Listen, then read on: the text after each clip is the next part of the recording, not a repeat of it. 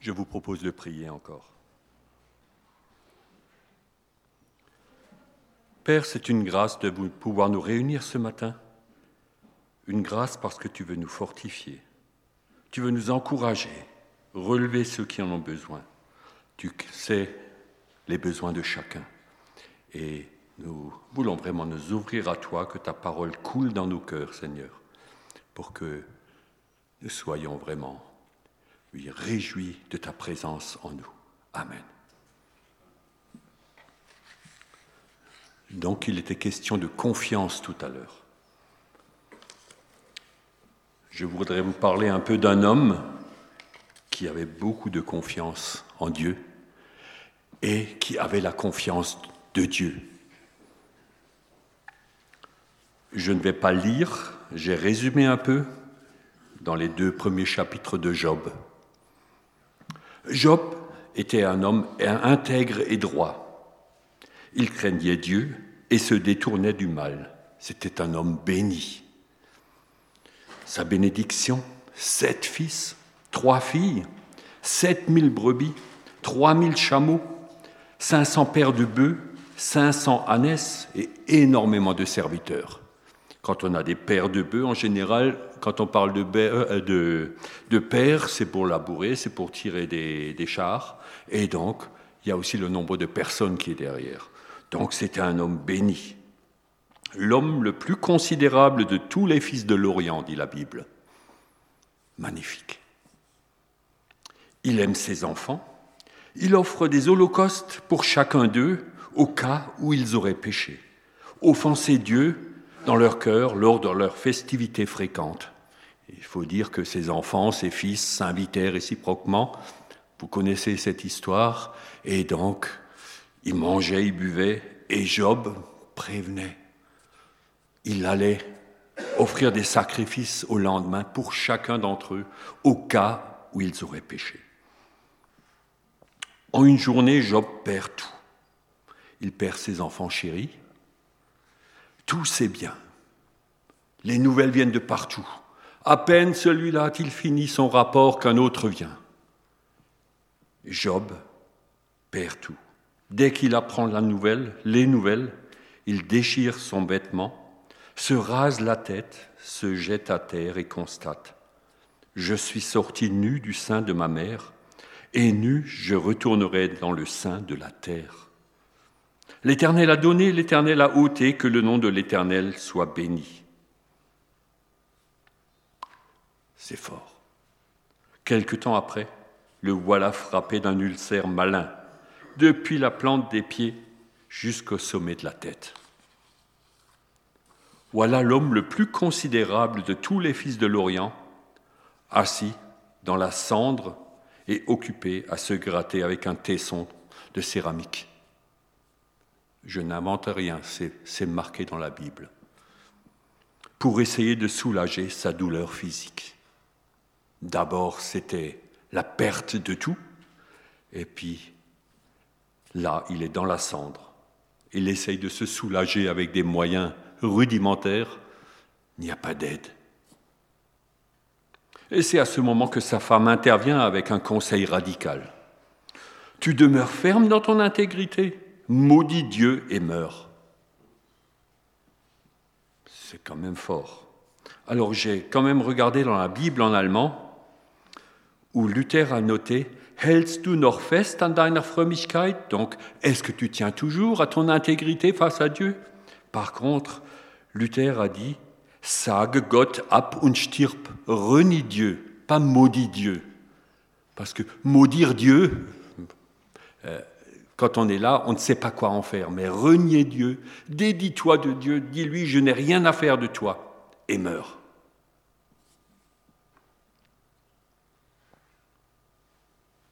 Au premier chapitre, alors que tout allait bien, la grande crainte de, Job était qu'à l'occasion de leur festin, ses enfants pourraient pécher et renier Dieu, se dédire, euh, se dédire de lui. C'est exactement, il avait peur, dans la version française, que ces enfants ne maudissent Dieu. Et Luther a encore parlé, euh, noté qu'ils ne renient Dieu, qu'on abandonne le Seigneur.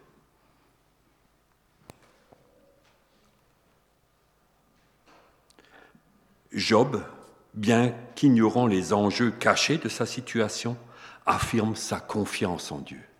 Nous avons ici une confiance. Comme nous avons eu de bonnes choses de Dieu, allons-nous rejeter celles qui sont mauvaises ou qui nous déplaisent? Voilà, c'est comme ça qu'il réagit.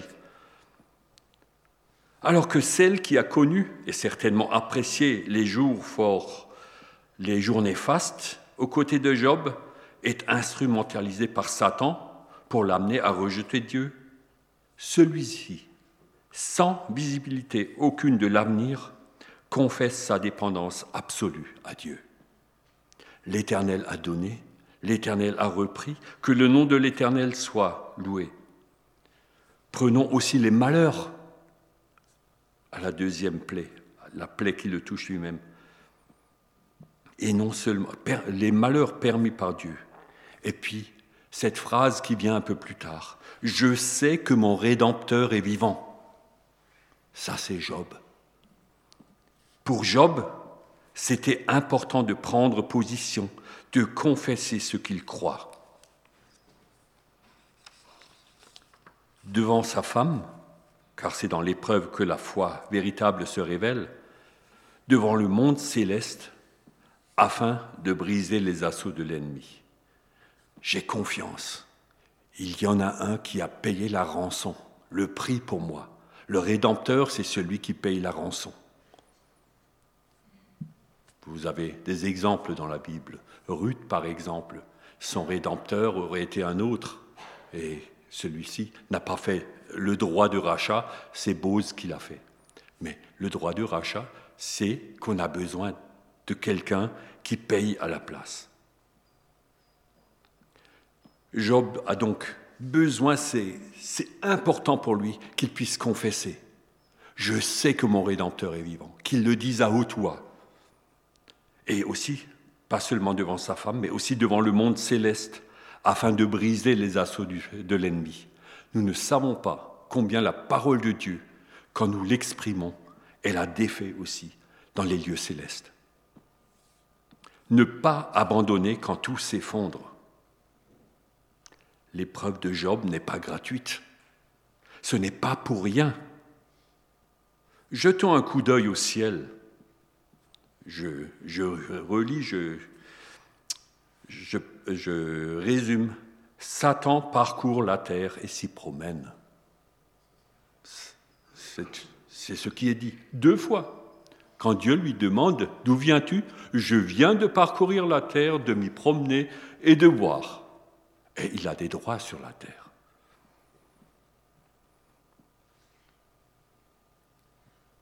Il revient devant Dieu et devant les anges. Il y a une réunion au ciel. Et Dieu lui dit, D'où viens-tu? As-tu vu mon serviteur? C'est un homme intègre et droit, craignant Dieu et qui se détourne du mal. Ça, c'est le témoignage que donne Dieu de cet homme. Réplique de Satan, c'est de façon intéressée que Job agit comme ça. Touche à sa chair, à sa santé, il te reniera, te rejettera l'objectif de Satan reste toujours le même, amener les croyants à renier Dieu pour les isoler dans leurs épreuves. Quand il y a l'épreuve, il ne faut pas s'isoler, loin de Dieu, loin des frères et sœurs. C'est l'endroit. Plus tard, je notais ce passage où Paul dit, N'abandonnez pas votre assemblée. Ce n'est pas pour qu'on soit plus nombreux, c'est parce que c'est là qui est l'endroit où on peut porter ensemble. L'objectif de Satan est donc toujours le même, isoler les hommes par rapport à Dieu. Ceux qui veulent obéir à Dieu. Dieu veut que l'homme vive, tu épargnes sa vie. Tu peux toucher à tout, mais tu épargnes sa vie. Il veut que l'homme vive. Satan veut la mort de l'homme, renie Dieu et meurt. Ça, c'est vraiment le diable qui parle. Rejette tout ça et disparaît et c'est nous faire oublier aussi la pensée de l'éternité. Il y a déjà une bonne nouvelle. Satan n'a que le pouvoir que Dieu lui accorde. Et Dieu a trouvé Job digne d'être éprouvé. Dieu a confiance en Job. Incroyable. Il avait une relation quotidienne avec Dieu, Job. Ses holocaustes étaient pratiquement quotidiens. Cela prouve qu'il savait, qu'il se savait au profit de la grâce de Dieu. Il n'a pas de mérite personnel aussi pour ceux qu'il avait. Pour lui, c'était la grâce. Sinon, il n'aurait pas pu dire Il m'a donné, il a repris, que son nom soit honoré. Nous sommes très, très matérialistes dans notre 21e siècle et nous voulons tenir tout ce que nous avons. C'est dans notre nature.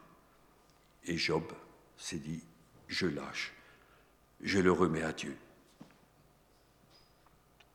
Il a vécu dans la richesse, dans l'opulence, il peut aussi vivre dans la pauvreté, la disette, pourvu que Dieu reste son rédempteur, celui qui use sur lui son droit de rachat. Ça, c'était l'essentiel.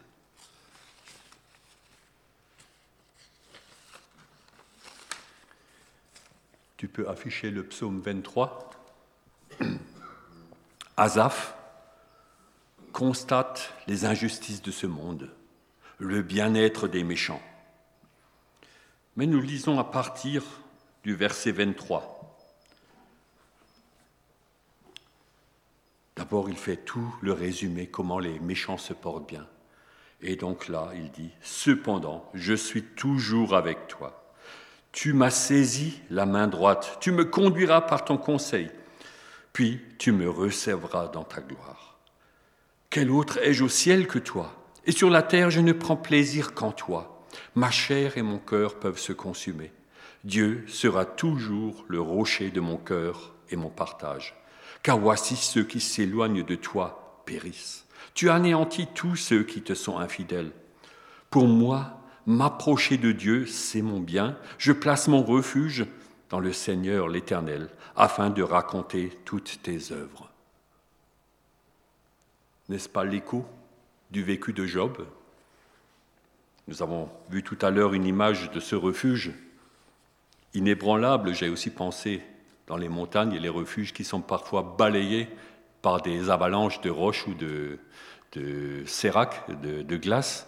Ce refuge qu'on a vu, il n'était pas cassable, il n'était pas démolissable. C'était vraiment quelque chose de sûr.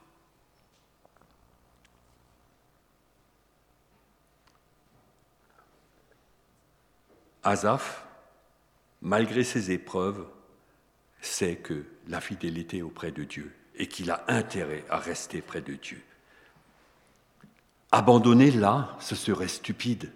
Pour Job aussi, après tout ce parcours, abandonner à ce moment-là, ce serait stupide.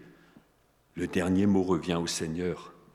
Il vaut mieux être de son côté que dans l'opulence, comme ces méchants chez Asaph qui périssent nos soucis quotidiens, nos déceptions, nos épreuves, parfois nos loisirs nous poussent à la tiédeur, à l'abandon. Combien de fois nous disons ça ne sert à rien, nous n'avançons pas. Dieu est fidèle.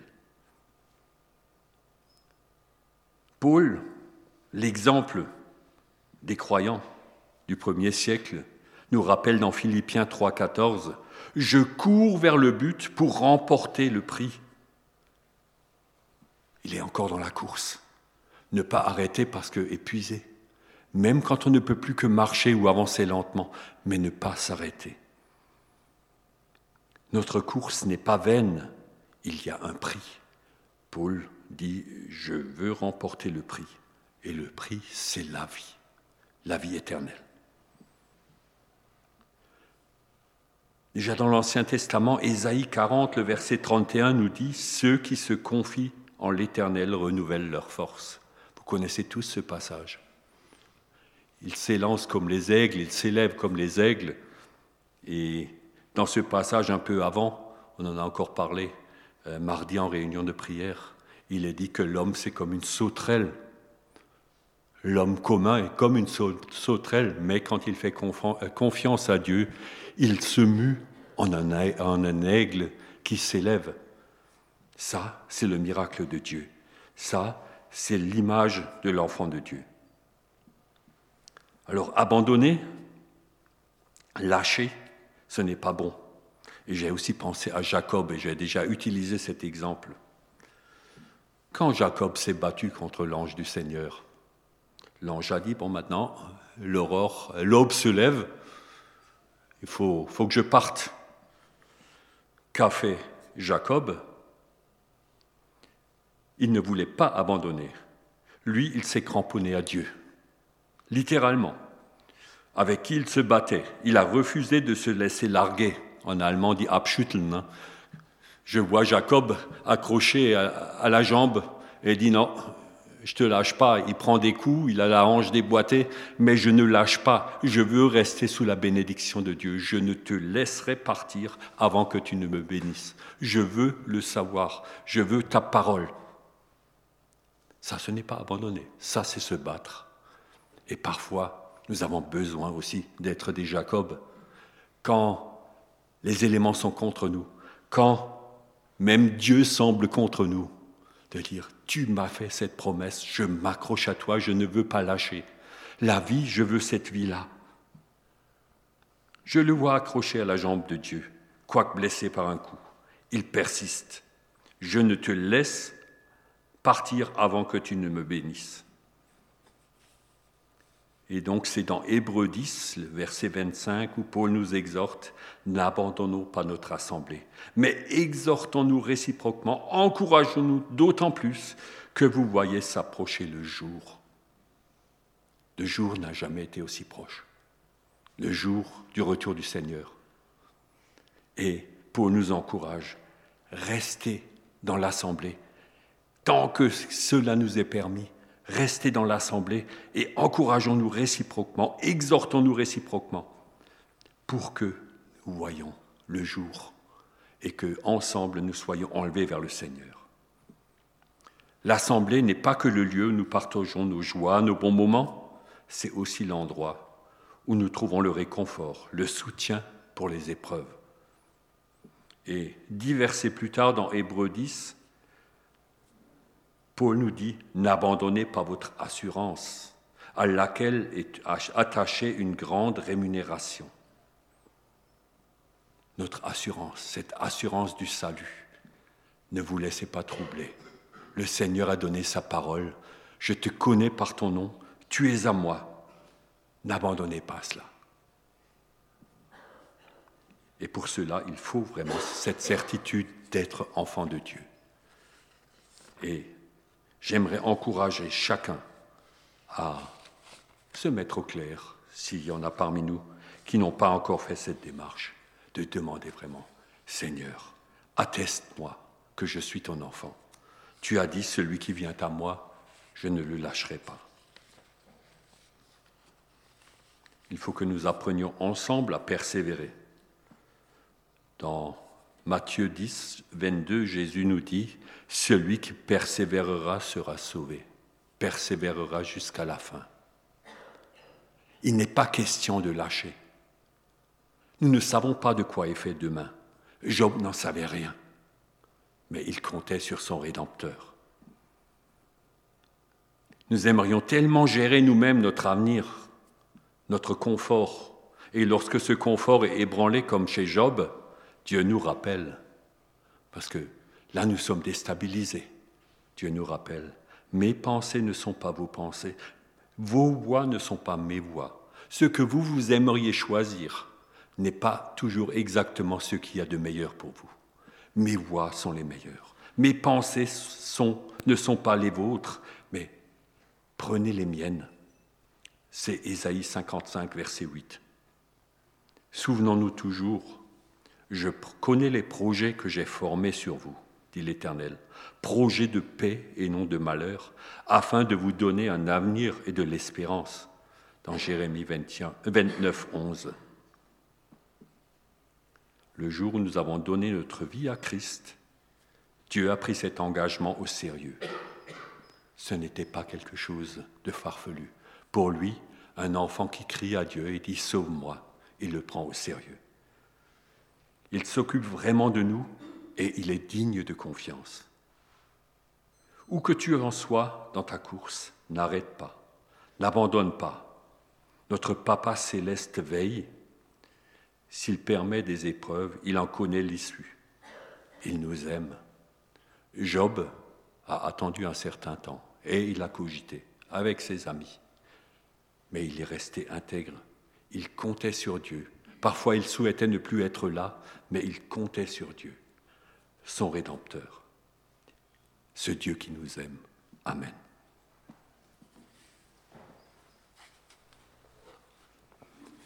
Nous voulons encore prier.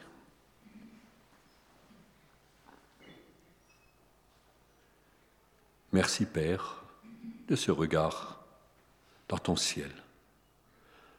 Souvent nous ne voyons pas les enjeux spirituels, ces combats Seigneur qui se mènent autour de nous, sur nos personnes, et nous te demandons simplement, garde ta bonne main sur chacun d'entre nous et que nous soyons conscients que